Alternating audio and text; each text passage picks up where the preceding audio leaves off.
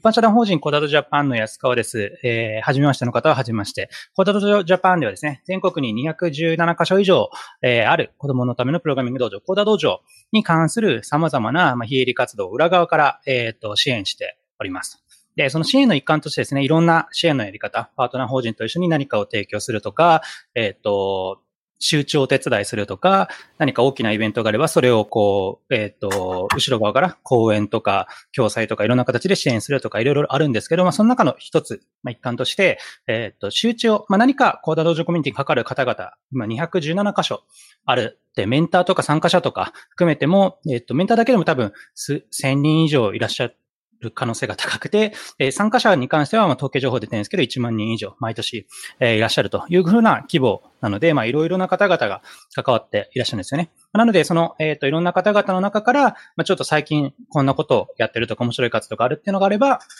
それをハイライトしていくというふうなポッドキャストが、この道場キャストになります。で、今回は、えー、このコーダ道場に関わるゲストとしてですね、えー、コーダ道場ジャパンの、えー、理事であるところの、まあ、宮島さんと補正さんのお二人に来ていただきました。はい。よろしくお願いします。お願いします。実は道場キャスト自体は僕と細谷さんとが、えー、やっていた回とか、僕と宮島さんがやっていた回というのが、まあ、それぞれあるんですけれども、まあ、3人でやるのは実は今回が初めてで。はい。まあ、あの、いろいろな機会、まあ、あの、いろんな人たちハイライトしていくって時に、やっぱり、なんか、毎回毎回理事だけハイライトしてもっていうのもあって、あんまりやってなかったんですけど、まあでも今回はですね、あの、いろいろな節目っていうのもありまして、あの、初でありつつも、この3人の理事、えー、一応、あれですね、ホセさんは、あの、8月から、えっ、と、相談役に変わるみたいな、後でちょっと細かい話もするんですけど、一応、えっ、と、厳密には、えっ、と、7月の、えー、第4期のコーダドジャパンの決算書をレビューして、OK みたいな、ハンコみたいなのを押すんですけれど、デジタルサインみたいなのを押すんですけど、まあ、それが終わるまでが一応理事の、えっ、と、任期ということになりますので、ここに映ってる人たちは、えっ、と、理事に、えー、という形になっております。はい。というわけで、じゃあちょっと長くなっちゃいましたけれども、それぞれじゃあ、えっ、ー、と、まずはゲストの自己紹介から進めていけたらなと思います。じゃあ、細谷さん、宮島さんの順番でお願いします。あはい、えー、と、コーダー道場の、えー、理事もしていて、まあ、していて、えー、あれ、コーダー道場の梅田と西宮のエリアの道場も主催しています。細谷と申します。よろしくお願いします。はい。じゃあ、宮島さんも。はい。はい。道場ゲストご覧の皆さん、こんにちは。えっ、ー、と、宮島キーと申します。僕は、えー、小田道場柏の、えー、まあ、えチャンピオンをやっていたりとか、まあ、柏周辺の、えー、コーダ道場にいろいろやってたりとかします。道場キャスト多分3回目、4回目ぐらい、結構出てるなって気が、はい、しますので、今日もいろいろお話できればと思います。よろしくお願いします。はい。よろしくお願いします。えー、で、今回のトピックはですね、あの、最初のトップカザー、トップカバー画像にも書いてあった通り、理事の日常編みたいな話をしていけたらなと思ってます。まあ、コードジャパン、先ほど言った通り、えっ、ー、と、パートナー法人との連携だとか、周知だとか、いろんなことをやってるんですけれども、まあ、具体的に、えっ、ー、と、どういう仕組みで、まあ、何か、例えばパートナー法人さんと一緒に何かやるって、提携するってなったら、まあ、当然、こう、意思決定、法人としての意思決定があるわけですけども、その意思決定ってどういうふうにあの、情報がこう共有されて、まあ、あの、OK が、えー、OK というか、その、そうですね、その、この、この、この勉強をやる、やろうと。これはちょっと、まだここ、懸念点があるとか、そこ先に、あの、もうちょっとクリアにしてから進めようとか、まあそういった意思決定を、えっ、ー、と、進めていく、進め方とかですね。っていうのをちょっといろいろな話で、で、えっ、ー、と、深掘りしていけたらなと思っております。はい。えー、ではですね、ちょっと本日のトピック、えー、がいくつかネタ出しは僕の方でしておきましたので、えー、っと、まずはですね、じゃあ宮島さんからこう、理事って、あ、大丈夫ですか？あ大丈夫ですか 理事、理事、宮島さんは、あの、オダドジャパンの社団法人が立ち上がった、まあ、後に、えっ、ー、と、えー、3人目の理事として入られたんですけれども、まあ、その、なんですかね、やっぱりこう入る前はどんなことやってるのか多分わからな、わからなかった状態で、まあ今はもう一緒にやって、えっ、ー、と、何年か経ってますので、もう、どんなことやるのかっていうのも、あの、外側から見て、今はこう、いろいろな、内側から、理事のことにもいろいろ手伝っていただいて、まあ、大体仕組みっていうか、動き方とか、意思決定の仕方とかも分かってきたのかなと思うんですけど、なんか宮島さん、ちょっと、こう、道場キャストを聞いてる方に向けて、どんなことをやってるのか、軽く説明してみていただいてもいいですか？これ僕個人の話で大丈夫ですか？まあ、全体の。大丈夫です。はい。うん、両方とも大丈夫です。はい。えっ、ー、と、コーダドジョジャパンではですね、まあ、その、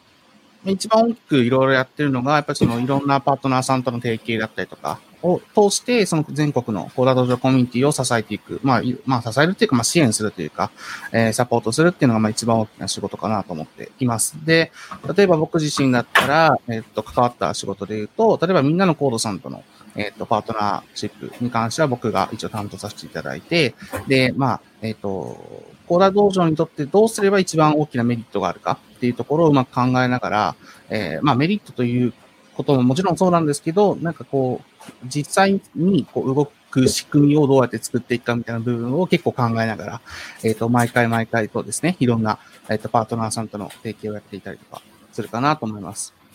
で、あとはまあ、あとそうですね、そのファンデーション海外とのやり取りだったりとか、あと財団とのやり取りとか、今定期的にミーティングがあるんですけど、まあ、それ以外にも、例えば、えー、最近だと、えっ、ー、と、コーダー道場、えっ、ー、と、五反田かな？五反田の、えとか、まあ、あとうちの柏の様子とかももちろん含めて、日本のコーダ道場がこのコロナ禍でどういった、あまあ、ことをやってきて、どういう取り組みをやってきたのかみたいなことの、えー、取材が、えー、財団の方からあったりとかして、で、そういうことにも対応したりとか、もしております。で、まあなんかそういったある意味広報的な業務みたいなことも結構やってるかなと思っていて、で、僕はそこにも関わらせていただくことがまあそこそこあるかなと思っていて、で、えっ、ー、と、例えば、コーダ道場ってどんな場所なんでしょうみたいなことの取材を受けて、その子に答えるとか、まあ僕自身が、まあ先日の記事書きましたけど、まあ記事書いて、えっ、ー、と、まあ、それをいろんな方に読んでいただいて、コーダ道場ってこういう場所なんです。ぜひ皆さん来てください、みたいな。まあ、なんかその周知活動をやっていったりとかもしたりとかしていますかね。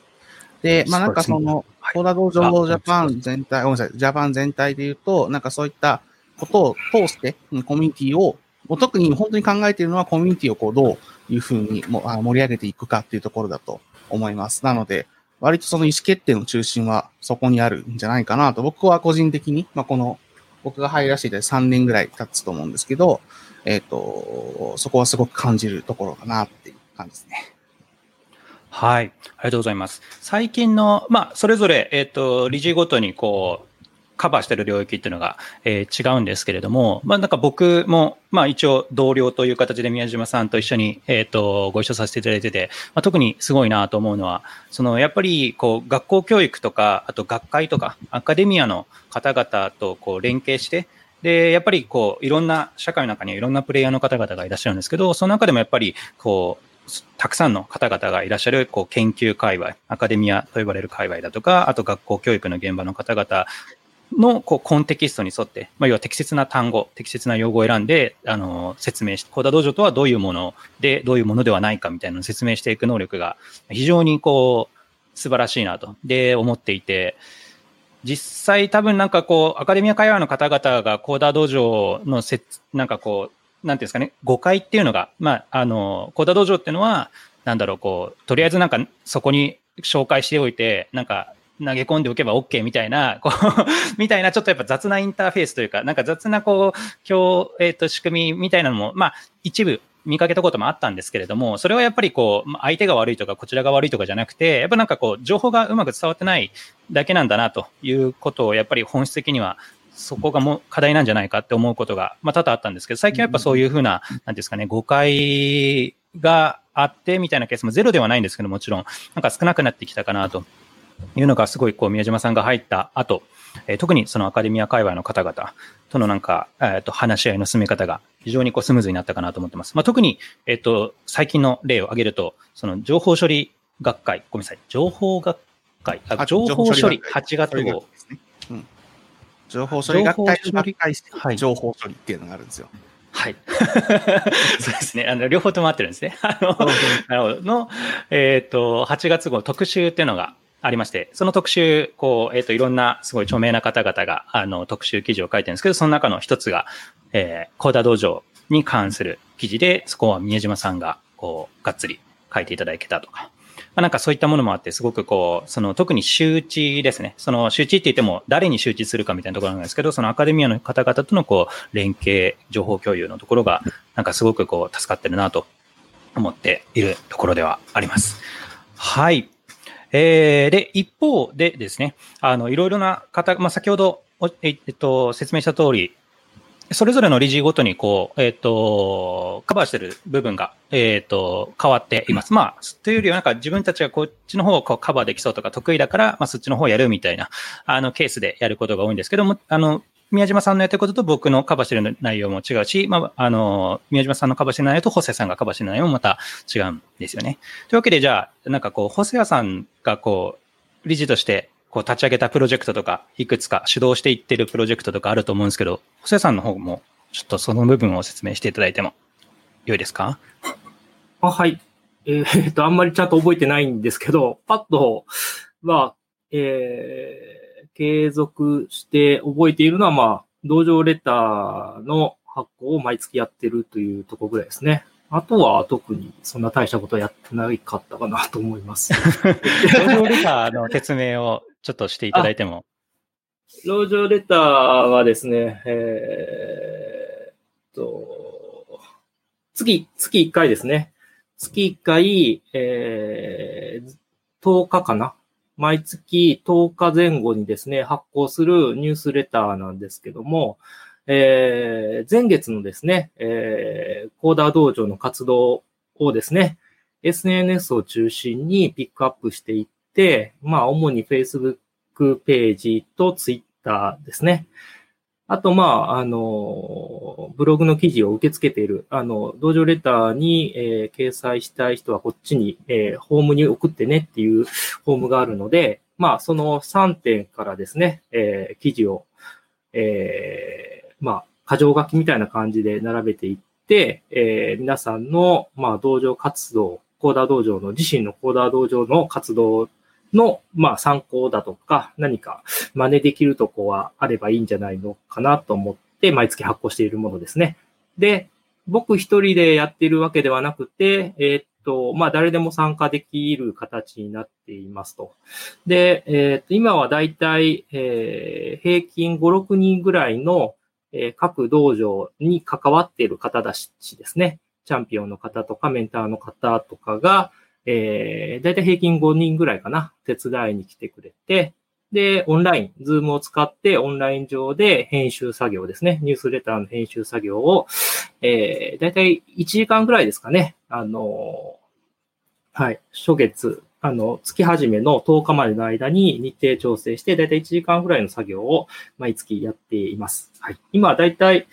登録数が400ぐらいだったと思うんですけどね、メーリング、はい、ニュースレターの登録数が400ぐらいあったと思います。はい。結構いろいろなお知らせというか、なんか最近やっぱ200箇所超えてからはやっぱもう多分なんか僕いろいろな情報をこう掴んでる僕らですらもう全国で何が起こってるのか完全に把握することはもうほぼほぼ厳しい。というか多分誰もいないんじゃないかっていうような状態になっているので、まあ、道場キャストとかとちょっと方向性も近いかもしれないですけど、やっぱどんなことがあったのかみたいな。道場キャストはやっぱりその何万人も関係者がいる中のこうたった数人しかハイライトできないですけど、土壌レターはもうちょっとこう、幅広く、数十とか、数、まあ多いと多分数百ぐらいの活動をこう、えっ、ー、と、キャッチアップするって形なので、ちょっとこう、レイヤーが違いますけれども、まあ方向性としては周知っていう、まあ方向性ですごくこう、なんていうんですかね、あのー、いろんな全国の活動をハイライトしてる活動なのかなと思ってます。で、あと、ホセさん、あの、全然やってないとおっしゃってましたけれども、あの、その道場レターをサーブしてるニュース .coda 道場 .jp も、まあ、僕の記憶が正しければ、ホセさんがいろいろと裏側で 運用してるところだと思い、思ってます。はいはい、はい、まあ、そうですね。で、ニュース .coda 道場 .jp っていうのがありまして、もうこれは多分もう、最近 CoderDojo のなんかプレスとかお知らせを見る方々だと、こう、もう一度アクセスしたことがあるんじゃないかなと思いますけど、その例えば、Google さんとか、スイッチエデュケーションさんと一緒にやってる、えー、 Girls Initiative for CoderDojo だとか、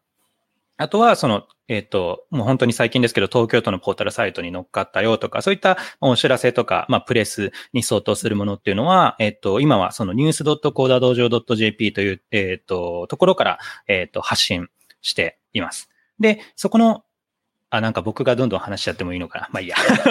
そこのですね、えっ、と、そこがですね、えっ、ー、と、ワードプレスで運用されているので、いろいろなこうワードプレスの、こうやっぱワードプレスって一番、まあ僕もうやっぱちょっとワードプレスすごく詳しいわけじゃないですけど、やっぱ外側から見ててワードプレスのすごい強いところってこう自分で発信していく力、なんか情報を発信していく、えっ、ー、と、こうテクノロジーとか、まあ、SEO とかも含めていろんなところが集約されてて、まあそこがやっぱりこう、そのコーダ道場の活動を発信していく、まあ道場レターも含めですけれども、まあそことすごくこうマッチしてて、で、まあ、ホセさんがワードプレス、えー、得意だと。えー、いうところもあって、そのニュースドットコードドット JP をこうやらせて、始まったんですけども、それがもう今はだいぶ欠かせない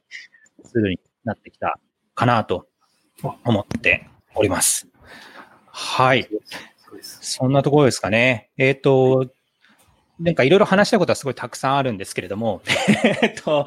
まあ、もし、あの、できればですね、あの、今回みたいなこういう発信っていうのは、えっと、一方通行の配信？ん？一斉配信というか周知っていうのは、まあ、おそらく YouTube で僕らが撮って配信しても一緒なので、まあ、せっかくこうライブ、まあ、しかもこうお昼時を狙ってますので、もしよければ、なんか聞いてみたいこととかがありましたらコメントをえー、Twitter、Facebook、YouTube、それぞれコメントできると思いますので、コメントしていただけるとすごくインタラクティブに、こう、皆さんの聞きたいこと、聞けていいかなと思っております。まあ、そのコメントもちょっといろんな題材があるとコメントもしやすい、質問も取りやすいと思いますので、ちょっともうこの1時間という短い時間でもいろんな情報を詰め込め、詰め込めしていきたいと思います。はい。じゃあ、えっ、ー、と、そうですね。次、えー、のトピックに行ってしまいましょう。はい。えっ、ー、と、2017年、宮島さんが理事に、えっ、ー、と、その当時は、えっ、ー、と、立ち上げた当初は僕と細谷さんの二人でこの法人を設立したんですけども、宮島さんはその後、こう、公募っていう理事募集のお知らせっていうページが出て、そこで本当にいろんな方々から、まあちょっとプライバシーポリシーの関係もあって誰が応募したかとかは、あの、言えないというか言わないんですけれども、あの、まあその中の一人が宮島さんで、まあ今、えー、まあ一緒にあの、理事として、えっ、ー、と、活動をしているという状況なんですけど、こう、宮島さんがこの理事募集に応募したきっかけ、ちょっと当時3年前くらい前なんでちょっと覚えてるかどうかわかんないですけど、もしこう、理事に応募したきっかけとか動機とかがあれば、ちょっとぜひ伺いたいなと思っています。いやー、そうっすね。もう本当に3年前の話なんで何度もあれなんですけど、なんかその、まあ、ちょっと当時思ってたこととしては、あの、まあ、やっぱりその、僕は2013年の5月からコーダ道場ずっとやっていて、で、多分もう応募させてもらった段階で、もう4年、5年ぐらい、5年目ぐらい、コーダ道場始めて5年目ぐらいの、あの、時期だったんですね。で、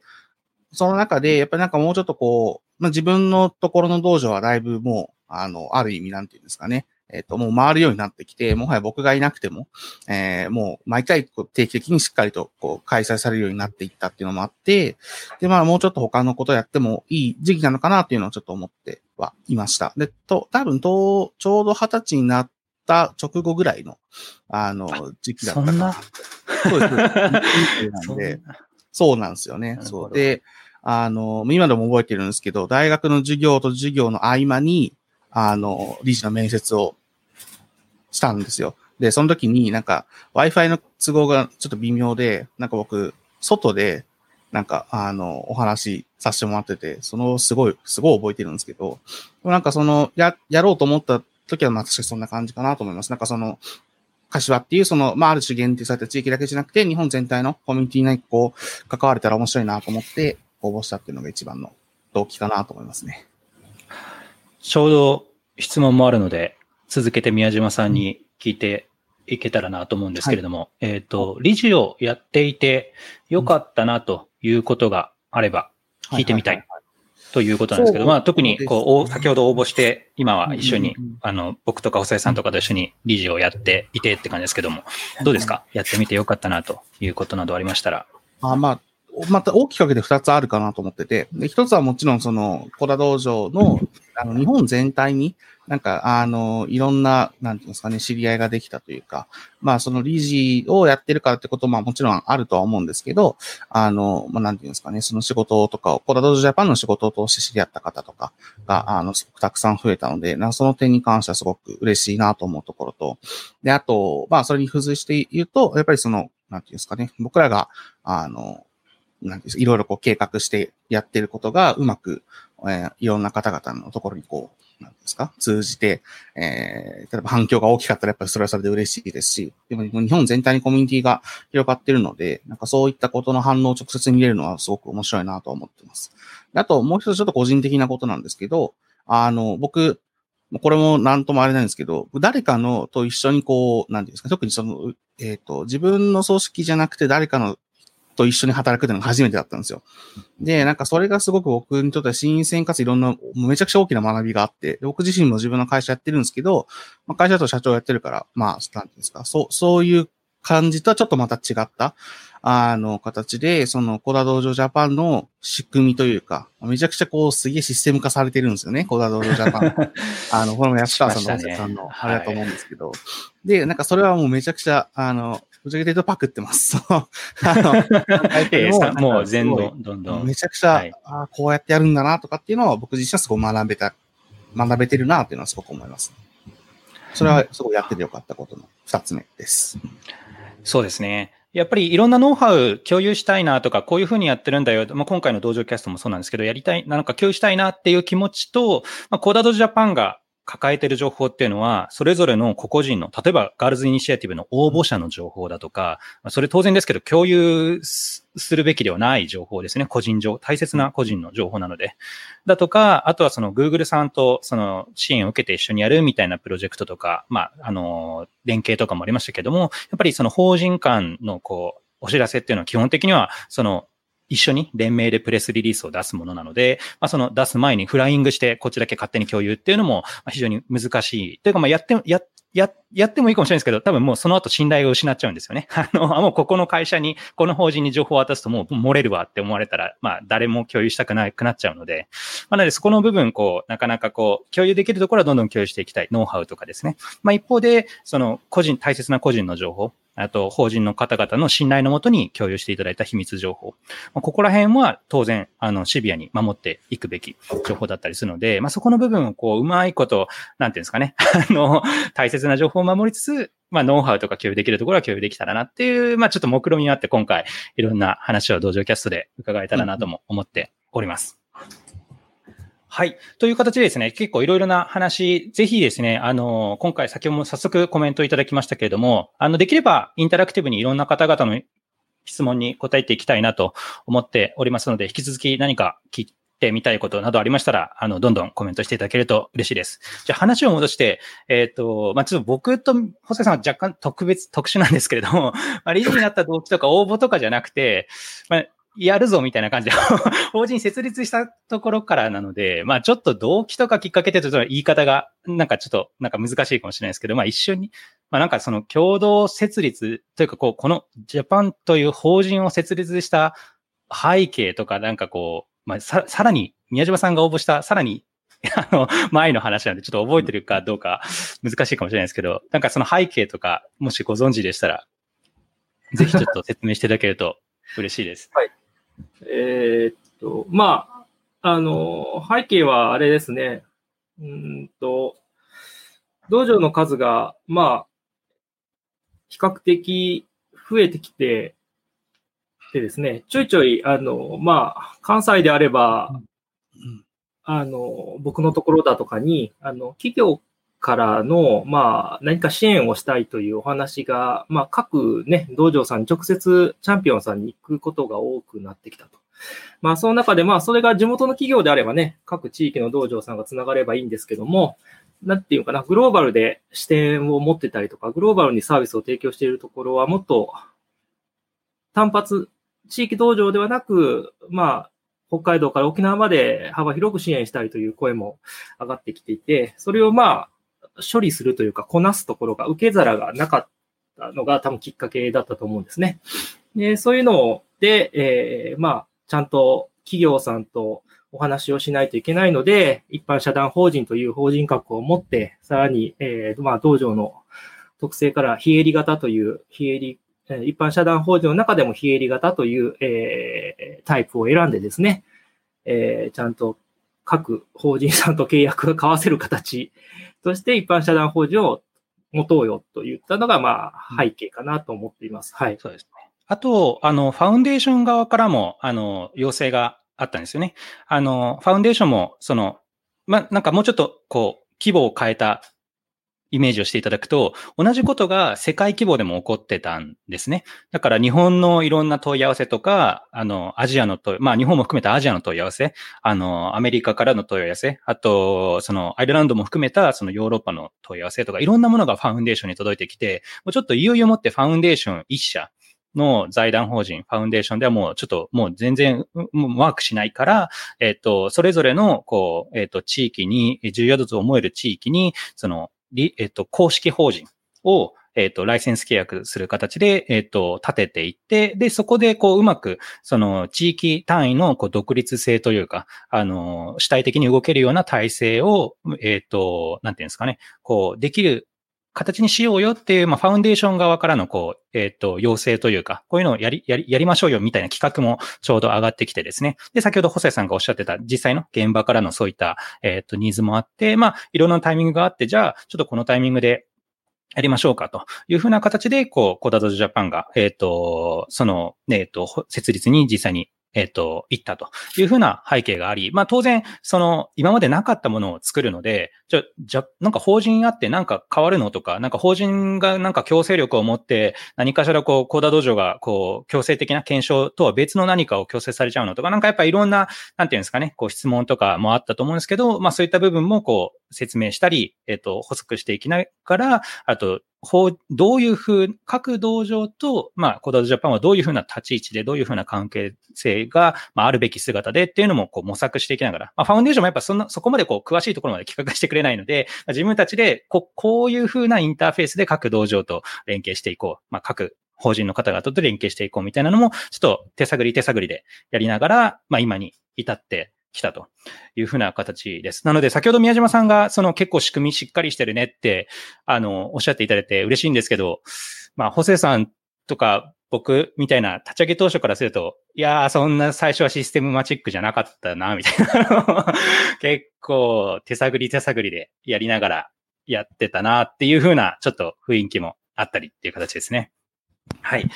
えー、まあ今はちなみにそうですね。そうですね。せっかくなので、じゃあ、まあ、その過去は、その手探りでいろいろやってたのっていうのもあるんですけど、今は、まあ、ある程度、宮島さんがおっしゃった通り、システマチックに動いております。えっ、ー、と、そうですね。多分、その典型的なものが、各週で2週間に1回でやる定例会っていうものなんですけども、できれば、じゃあ、ホセさん、その、そのままちょっと続きで、定例会って何なのかみたいな、ちょっと、こう、覚えてる範囲というか、なんか雰囲気を説明していただいてもいいですか？はい。えー、っと、まあ、あ、そうです。2週間に1回定例化をやっていますと、ね、内容はですね、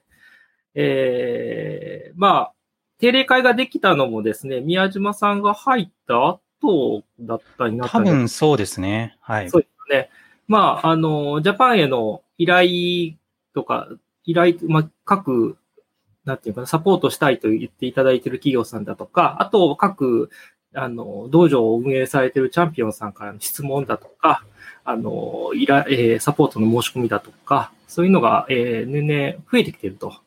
いうところで、えー、まあ、それを安川さん一人で、まあ、処理をしていくのはちょっと、あの、まあ、よろし、まあ、理事が他にもいるしよろしくないし、まあ、もうちょっとスピード感を持って、えー、動いていけるようにしたいということで、まあ、2週間に1回ですね、えー、皆さん、あの、オンラインで、えー、ズーム使ってオンラインで顔合わせて、えー、1時間という時間を決めてですね、えー、伸ばさない、1時間という時間を決めて、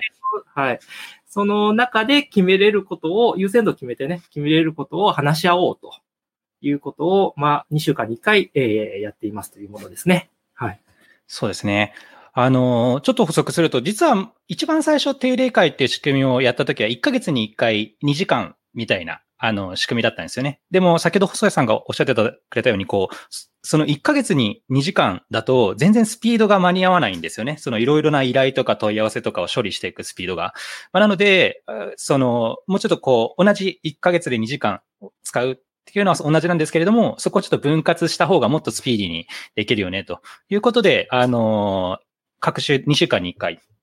えっ、と、1時間、えー、定例会をやって、で、その時にですね、何を話すかっていうのも全部こう、トピック別に、こう、 ToDo リストというか、なんかこう、そのマークダウンのあの、か、あの、ブラケットみたいなやつを使って、あの、こうチェックしながらやっていくんですけども、それもさらに優先度をつけていくと。どうしてかっていうと、その、まあ、全部終わることないんですよね。あの、定例会で。なので、その、いつどの段階でどんな、こう、割り込みの問い合わせとかがあったとしても、すぐに、まあ、優先度つけて処理できるように、その、あれ、優先度つけた定例会の議事録っていうのがあって、それをこう、あの、1時間の間で、こ今日は、えっ、ー、と、ここ、えー、から順番にやってきます、みたいな。で、その中で単純にシェアするだけ、なんか、ありましたっていう報告で終わるだけのものと、あと、ちょっとこれは意思決定が必要ですね、とか、こういうケースってどういうふうに対応すればいいんだろうっていう、こう、レビューというか、あの、意思決定するタイプの、なんか、いくつかのこうタイプのトピックがあって、まあ、それを、えっ、と、優先度つけて少しずつやっていくと。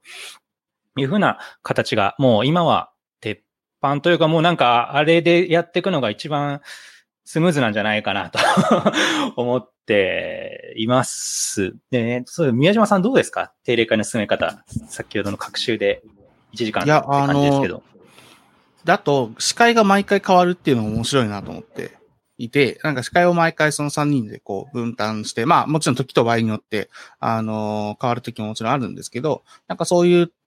工夫とかも結構面白いなと思って、やっぱりなんかそうすると、やっぱちゃんとちゃんとこう、なんていうんですかね。ある種議事録をちゃんと読み込まなきゃとか思うし、あの、ちゃんとその会議の何をこう優先順位とするかみたいなところの、ある、ある意味コンセンサスがみんなの中で取れてるみたいなのは、すごいこう面白いなと思って、あの、うちも真似させてもらってるところの一つなんですけど。なるほどあ。あ、さっきの真似していただいてるところというか、参考にしていただいてるこの一つっていう形なんですね。ですね。はい。とかももちろんそうですし、かな。うん、確かに。最近は、その、まあ、あの、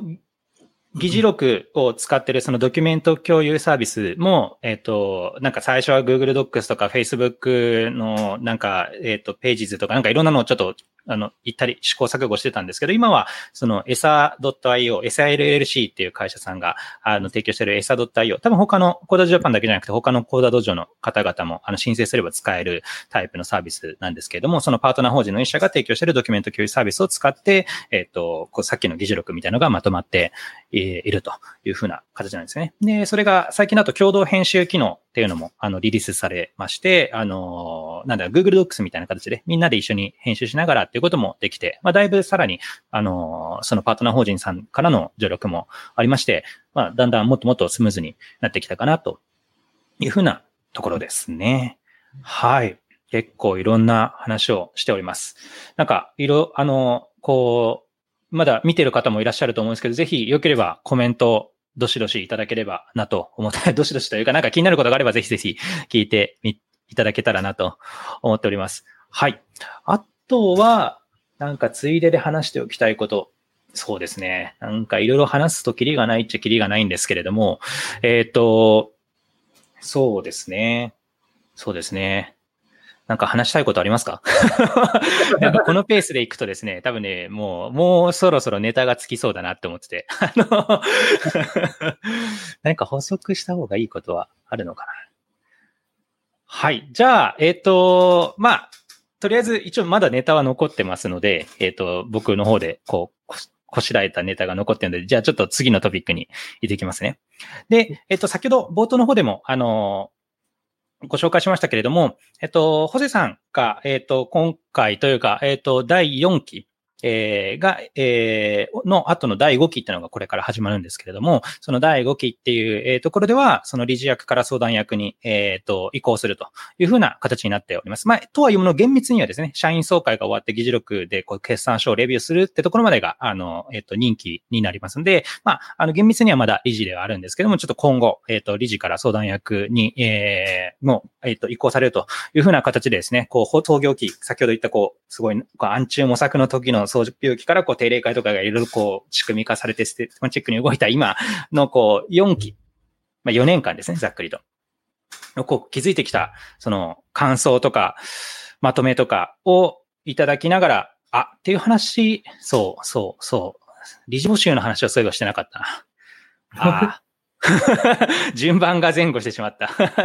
はい。ごめんなさい。じゃあちょっともうちょっと説明すると、えっ、ー、と、4期を務めていただきましたと。ありがとうございます。で、その、まあ、5期目からですね、えっ、ー、と、まあ、基本的に、あの、先ほど、ホセさんがちょっと軽く説明していただいた非営利徹底型の法人っていうのは、要件として理事が2名以上、まあ、5名以下あの、基本的に定価に書かれている、そういうふうな、えっ、と、条件を満たしていれば、まあ、非営利徹底型の法人というのは維持できます。これはまあ、宮島さんが入る前、僕と細井さんが二人でも大丈夫だったっていうのと同じ理由なんですけども、まあ、なので、まあ、特になんかこう、もう、あの、すぐにでも理事を見つけないとみたいな状況ではないんですけども、まあ、やっぱりこう、3名いると何かこう、意思決定も楽になりますまあ、情報共有できる人たちもですね、あの、いろんな人たちからこう、いろんな、こう、えっ、と、なんだろう、こう、まあ、こういうふうなことをやってみたいみたいなのもちょっと伺ってみたいというのもありまして、あの、急いではないんですけれども、あの、こう、理事募集っていうのをやりましたと。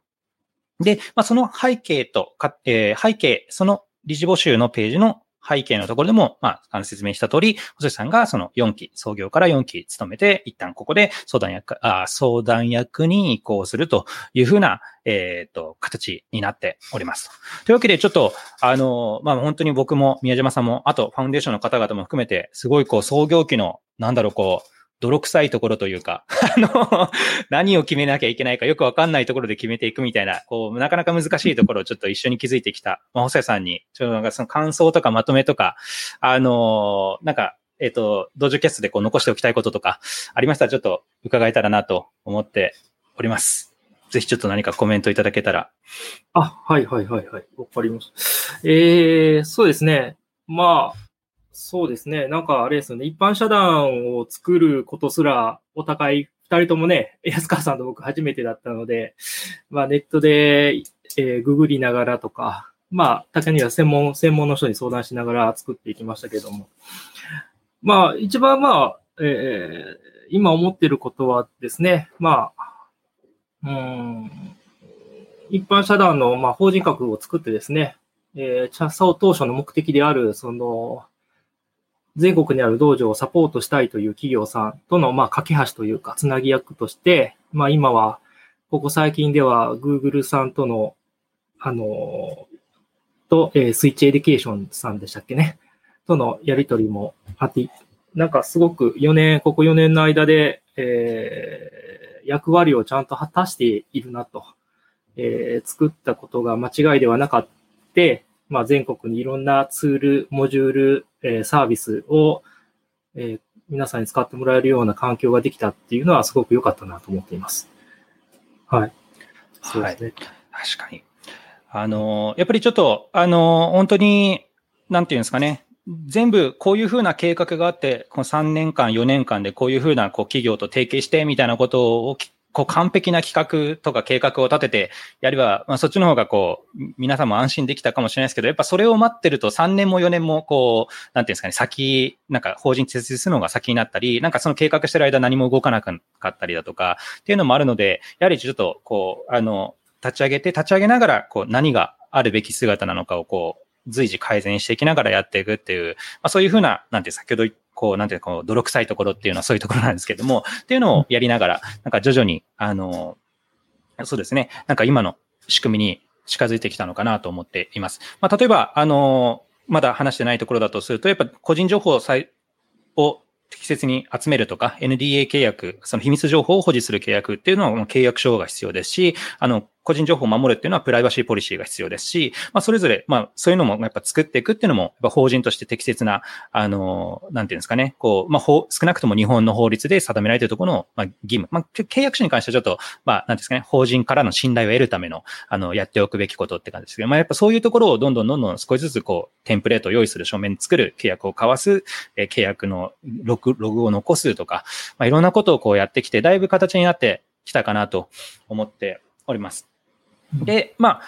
なんか、その雪だるまって、感じなのかどうかわかんないですけど、やっぱ最初はこう、すごく親しい桜インターネットさんみたいな、もうなんかこう、まあ上場してる企業だけでもすごくコーダ道場に前々から、ジャパンという法人が設立する前からこう、関わりを持っていただいた企業さんを、まあ、きっかけに、徐々にこう、いろいろな方々、サイゲームズさんとか、えっ、ー、と、他にもいろいろな、プロゲートさんとかですね、もう皆さん、道場の方々で使ってる方も多いと思いますけど、とかっていう方々との、こう、あの、仕組みも作れて、で、なんかだんだんそういう仕組み、あとさらに、あの、先ほど途中で出た news.coda.jp、お知らせをしていく仕組み、プレスをしていく仕組みみたいなのも出来上がって、まあ、ついには Facebook さん、Google さんみたいな、もう誰もが知る企業さんとも連携できるような形になってきたっていうのも、やっぱりいろいろなコーダー道場の、全国の一つ一つの道場の活動をベースにして、さらにそれをこう、あの、先ほどこう、なんていうか、法人するための契約の主体として、えっ、と、仕組みがあって、さらにその、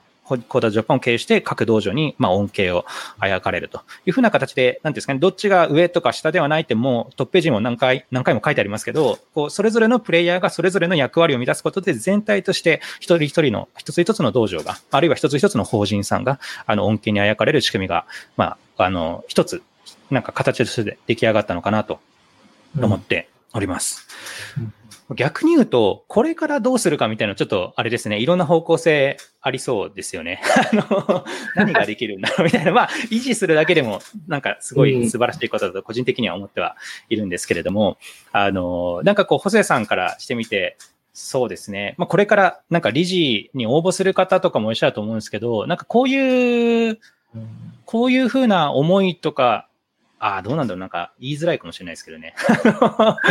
なんだろうな。なんていう、なんて説明するといいんだろうな。なんかこう、こういうふうな思いとか、こういうふうな、こう、なんだろうな。あの、モチベーションを持ってると、なんか理事としてすごくこう、生き生きと活動できるとかっていうのがあるだとか、なんか、ここ注意した方がいいよとかっていうのがもしあったら、ちょっと、ぜひ、伺いたいなと思ってるんですけど、なんかそういったコメントとかって、パッと出せたりしますか？とね、そうですね。難しい。難しい。難しい。なんかまあ、自分のど、まあ、そうですね。なんか、まあ、あのー、思いとしてはまあ、全国に280でしたっけ、今、道場の数が。えっ、ー、と、一応、アクティブで僕らが、コーダ道場 .jp でカウントしてるのは216、はい、あ、ごめんなさい、17ですね。また最近増えたので。はい。まあ、まあ、200以上の道場が全国にあるので、まあ、一番に要は全国の道場さんが、のことを、まあ、念頭に置いてですね、皆さんが、その各道場さんがね、に利益になるというか、なることを考えるのが好きな人ですかね。うん、うん確かに、うん。そうですね。ジャパン、まあ一般社団法ではそのパイプ役になってるだけなので、うん、まあジャパンがどうのこうのというよりかは、各道場さんが、うん、なんか活動がしやすくなるのを第一優先に考えるのが好きな人がいいんじゃないかなと思いますね。うん、はい。僕も結構 Facebook グループとか、一般公開グループで書くとき、まあ裏側からとか、なんかこう支援するとか、まあなんかあんまり表に出るもんじゃないな、みたいな。あの、まあ、もちろんなんかインタビューとか受けたときに、その全体の視点を知りたいっていう時があれば、もちろんその情報がこういろいろ集まりやすいって意味で、なんか、うん、僕らが対応することが多いですけど、例えば一つ一つの道場でどういうふうにやるのが、なんか子供にとってえっ、ー、と、いい、いいメンタリングって何ですかとか、例えば。それは多分僕らより、こう、こう現場の道場やってる方の方が詳しいはずなんですよね。もう、こう経験も、こう数も全然違いますので。なのでなんかそういう話が来たら、いや、それ多分僕らに質問するの間違ってますんで、あの、各、こう、まあ、道場を紹介するので、その道場の方々にぜひ聞いてくださいとか、なんかオンライン開催のやり方が知りたいのであれば、ここの道場さんがちょっと、あの、見学も募集してますので、っていうふうな形で、こう、リダイレクトというか、紹介したりって形ですね。逆になんか200箇所の以上ある道場の統計情報がして、これ特に法人さんとかから多いんですけど、まあ、その、どういうふうな推移で、えっと、増えてきて、どういうふうな傾向があって、どういうふうな、こう、えっと、ところに注意して、ソフトウェアないしはハードウェアを、こう、配布、ないしはなんか提供していくといいのかっていうところは、あの、僕らの方が結構情報を持ってる。そこはなんていうんですかね、ただの役割分担。僕らが、こう、なんか提供できる情報で僕らが多分いろいろと詳しいところは僕らがやりつつ、えっと、各道場さんが詳しいところ、あるいは詳しい地域はそこの道場さんをご紹介しつつ、みたいなのが、なんか、コダズジャパンとしての、こう、やっぱりメインなのかな。なので、一言でまとめると、裏側から支援するということなのかなと、ちょっと僕的にも思ってます。あとはなんか僕とか細谷さんとか、あと宮島さんもそうと思いますけど、ジャパンで意思決定するときに、結構定例会でいろんな話するときに、なんかよく上がるのは、なんかこう、強制的にならないようにしようねっていうの結構よく、なんかもう多分い、いろん、今少なくとも現理事のメンバーでなんか異論なく、こう、もう完全に合意できる範囲がそこなのかなと。例えばなんか検証っていうのはある程度強制力のあるものですけれども、ジャパンが何かこう、その全国の一律に、その日本の全国の道場一律に対してこういう強制的な何かをするとか、アンケートに答えなければいけないだとか、なんかそういったものはやらずに、何か、例えば、そうですね。最近だと、未来、えー、ごめんなさい。えっ、ー、と、そう、愉快工学さん。間違えちゃった。未来工業と間違えちゃいました。えっ、ー、と、愉快工学さんのハードウェアを提供するときも、まあ、いろいろ利用規約とか、まあ、こういう条件があるけれども、応募するかどうかは各道場さんの裁量に任されてますよと。で、まあ、もちろん応募したら、その時これもお願いしますねとか、こういうこともやってくださいねってもありますけど、別に応募する必要はない。あし、えっ、ー、と、なんか、そのちょっと、例えば利用規約がきついっていうんだったら、応募し、えー、されないという選択肢も全然大丈夫と。うん、まあ、これはなんか、あの、コーダ道場のその参加費を徴収しないっていうのとちょっと似てるかなと思うんですけども、別にその応募するかしないかは各道場の自由なんですよと。っていうふうなスタンスでこうパートナー法師さんと連携することは多いのかなと。で、逆に、まあ今のところ、あの、幸運にもなんかそう、なんていうんですかね、そう、あの、そういった依頼はないんですけれども、そのパートナー法人さんが全国のコーダー中に一律になんかこういう強制力のある何かをしたいっていうのがあったら、まあ多分僕ら側で止めちゃうんですよね。いや、それはちょっとジャパンとしては、みたいな形で 止めちゃうことが多いので、なんかそこを結構多分これからも今後も変わらない例えば、それが、はい。あ、とユーザーレビュー、ユーザーレビュー使った感想を必ず送ってこいとかね。ああ、なるほど、なるほど。あんなも、まあ、強制的には出せないですよっていうことですよね、うん、僕ら。うん、そうですね。そうですね。まあ、しかもそれが一律で、日本にあるコーダー道場は一律でそれを出せみたいな。うん、その代わりなんか、こう何かやるよっていうのがあると、ちょっとまあ、なんか、いやー、みたいなの まあ、今のところそういった、あの、依頼はないんですけれども、まあ、Q&A とかある程度いろんな事例を公開してますので、ないんですけれども、あの、やっぱりちょっとそういったものは、ジャパンとしては基本的に、えっ、ー、と、まあ、定例会でそういったものが上がったとしても今後、まあ、基本的には、こう、リジェクトされちゃうんじゃないかなというふうな形ですかね。とかとか、なんかそういうのをこういろいろな話をこう定例会で、えっ、ー、と聞いたりしています。まあ、とはいえ、とはいえ、そういう打診自体は別にあってもいいので、単純に多分採用されない、アプローブされないですよってだけなので あの、打診していただく分にはね、全然構わないので、はい。まあ、そういった受け皿も、あの、メールアドレスとかフォームとかでこう受け付けてるというふうな形になります。うん、はい。大体なんかいいことを、あの、話してきた気がします。ごめんなさい、なんか宮島さんを、あ、どうぞどうぞ。ファンデーションとの打ち合わせはだいたい4ヶ月から半年に1回か、もうちょっと多いかぐらい、年に3回ぐらい。2ヶ月、2ヶ月に1回ぐらいでできるといいよね、みたいな話で2ヶ月に1回できてないみたいな感じですね。そう、一応まあ、あの、アイルランドの財団とつなげて、向こうのコミュニティマネージャーっていうかね、エリア担当の人と話す機会が2、3ヶ月に1回はあるので、まあ、そういうのにも参加してみたいなっていう人はいいんじゃないですかね、理事として。そうですね。まあ、ちょっと時差の関係があるんで、そこが結構、えっ、ー、と、日本時間だとアイルランドとかイギリスだと、えっ、ー、と、夜ですかね。7時以降とかになっちゃうことがほとんどなんですけれども、えっ、ー、と、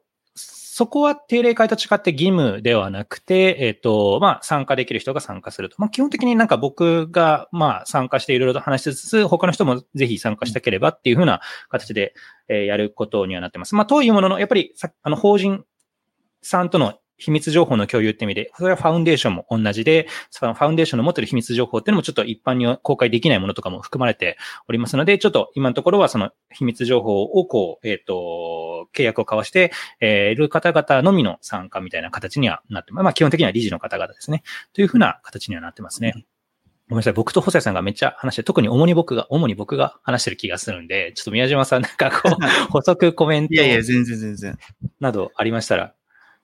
そうですね。さっきのファンデーションの話で言うと、まあ、基本的に全部英語でやるんですけど、なんか、あ、そうですね。だから、あの、さっき、以上やっていてよかったな、みたいな話あったと思うんですけど、なんか英語で話す機会めちゃくちゃ増えました。あの、それ例えば、道場コンとか、道場コンジャパンとかに、そのファンデーションの方とか、その海外からのゲストの方がいらっしゃった時にお話しする機会もあるし、あと、ミートアップイベントとかもいっぱいやってるじゃないですか。例えば、あの、小田道場の創業者の、あである、えっ、ー、と、ジェームスさんと、あとビルさんが来られた時とか、あとかも、もちろんそういうのは全部ミートアップを一応、小田道場ジャパンとして企画はするんですけど、えっ、ー、と、それも全部基本英語でやったりとか、あするし、えー、あと、結構あれですね、ラズベリーパイ財団の、あの、フィリップさんも来られたりとかして、結構日本いろんな方来られる機会が多いんですけど、なんかそういった海外の方々と、こういろいろ、あの、コミュニケーションを取る機会は、ゴーダ道場ジャパンはかなり多い方なんじゃないかな、なんて気がしてますね。確かに。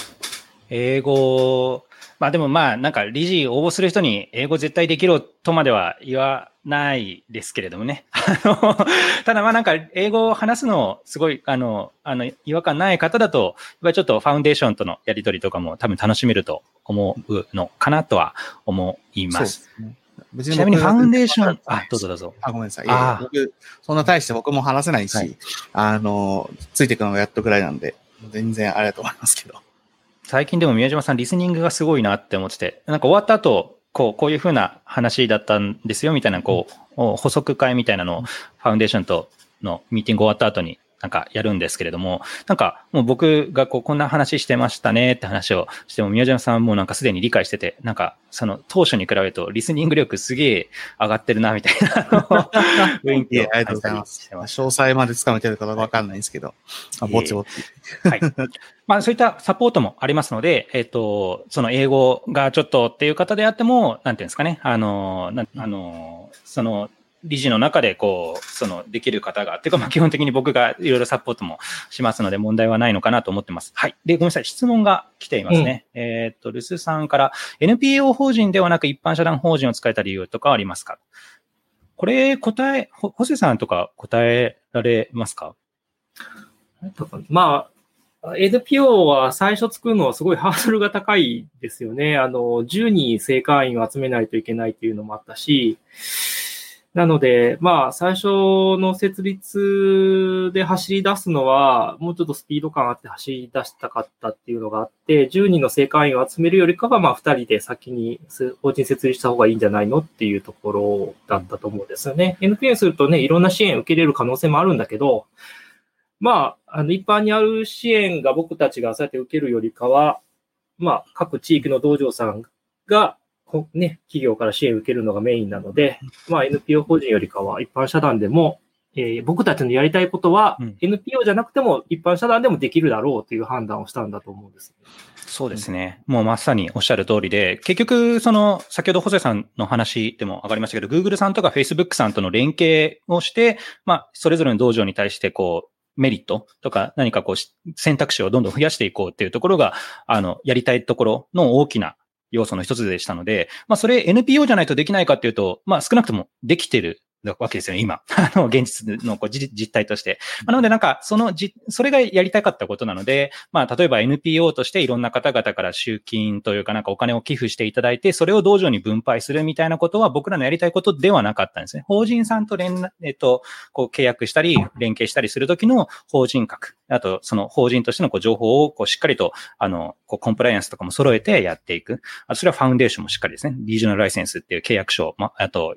してるので、あの、結んでるので。っていうのが、こう、あの、いわゆる箱みたいな、まあ、法人としてのこう人格が、あの、欲しいというのがあったので、まあ、そのお金をいっぱい集めて、なんか、あの、いろんな人たち、この賛助金みたいなのを集めて、それを分配するみたいな、ちょっと、まあ、少なくとも、まあ、今も、まあ、当時も、あんまり僕らとしてはそこまで関心はないのかなと。まあ、ああえてやるんだとしたら、これ以前も一般公開グループで出ましたけど、まあ、それぞれの道場のここのこう欲しいものリストとか、なんかここからさ、の、寄付してくださいみたいな、その、それぞれの U、各道場ごとの URL みたいなのをこう紹介するだとか。だからなんかもうわざわざジャパンでお金集める必要全くないんですよね。あの、寄付したいんだったら直接なんか柏とか梅田西宮に寄付してくださいよみたいな。わざわざジャパン通さないでください。みたいなのがやっぱちょっと、まあその手続き的なものもありますし、まあ本当に通す必要がないと思ってるんですよね、僕らとしては。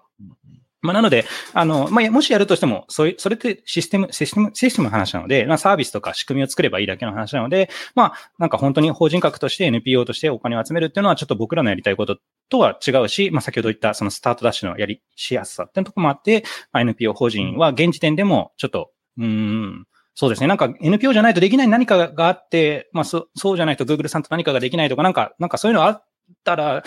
検討してたかもしれないですけど、今できてますからね。あの、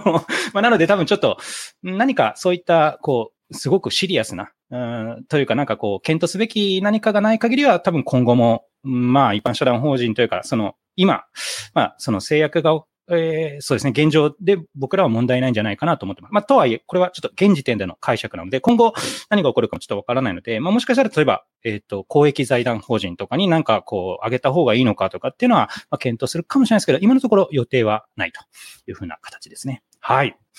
ありがとうございます。というふうなところですね。なんか、やっぱりこう、あれですね、1時間じゃ物足りないぐらいな感じになってますけれども。はい。えー、いろんな話ができましたけれども、まあ、ちょっといろんな、まだまだ聞きたいこととかもあるかなと思いますので、それは、え、っとですね、え、っと、理事募集ページの方にも書いてますけど、インフォ、インフォメーションの info の、アット coderdojo .jp に、えっ、と、メールを出していただきますと、僕らの方にメールが届きまして、まあ、そこの方の回答もしつつ、あと、理事募集ページの方に、こう、FAQ とよくある質問と回答っていうのもありますんで、そこにこうちょっと随時追記したり、公開したりしようかなと思っております。ので、もし何か聞いてみたいことなどなど、まだこの後ですね、追加で聞いてみたいことなどありましたら、ぜひ、この、えっ、ー、と、info.coda.jp に、えー、メール投げていただけたらなと思っております。はい。そうですね。大体そういったところですかね。あと、ちょっと理事募集のページにももうすでにあの書いてありますけれども、あの、社員総会が終わって議事録、えー、を作って、その、で、計算書をレビューして、補正さんの任期はこれで、まあ、ちょっと、あの、それが正式な、えっ、ー、と、任期の終了日なんですけど、その後も、えー、相談役というふうな形で、先ほど今回も話に出た定例会とか、まあ、ファウンデーションとのその定期的なミーティングっていうのに参加する、えっ、ー、と、義務はないんだけれども、まあ、もし何らかの形で参加、えっ、と、えー、したいみたいなのがありましたら、その参加できるような仕組みを維持しておいた方が、まあ、あの、ベターであろうと。あなんていうんですかね、その、誰でも参加できないのは秘密情報とか、その、あの、そういった契約面の話なんですよね。なので、まあ、ちゃんとそういったポジションを用意してあって、で、それをこう、しっかりと、その、そこに移すっていう、あの、決まりがあれば、コンプライアンスが、えー、っと、してと整ってれば問題ないというふうな形で、まあ、あとは負担をもっと下げられるっていうのもありますので、あの、ホセさんにはちょっと、えっ、ー、と、理事、えー、から相談役に移っていただくというふうな形になっております。はい。ちょっと補足ですけども、はい。こういったところで、大体同情キャスト、ちょうど1時間弱ですかね。はい。入ったかなと思っております。はい。同時キャストでは、えー、今回みたいですね、いろいろな、今回はちょっと僕、自分たち自身の、えー、コーダジャパン自身の話をお話ししましたけれども、まあ、基本的にはコーダ道場のそれぞれの、えー、方々のなんか面白い活動とか最近の活動をハイライトしていきます。えー、コーダ道場 .jp スラッシュポッドキャストというふうなところから過去の配信、アーカイブとかも見れますし、この配信もですね、後でアーカイブ版を、えー、Apple Podcast から、えー、聞けるようにしますので、もしよければぜひ聞いてみてください。というわけで、本日のゲストは、えー、ホセさんと、宮島さんのお二人でした。はい、ありがとうございます。ありがとうございます。はい、ありがとうございます。面白かったら、ぜひ、そうですね、あの、いいね、高評価、チャンネル登録など、あの、いろいろできますので、ぜひよければ、はい、お願いします。じゃあ、はい、これで一旦終わりにしましょうかね。はい、じゃあ皆さん、ご清聴ありがとうございました。バイバイ。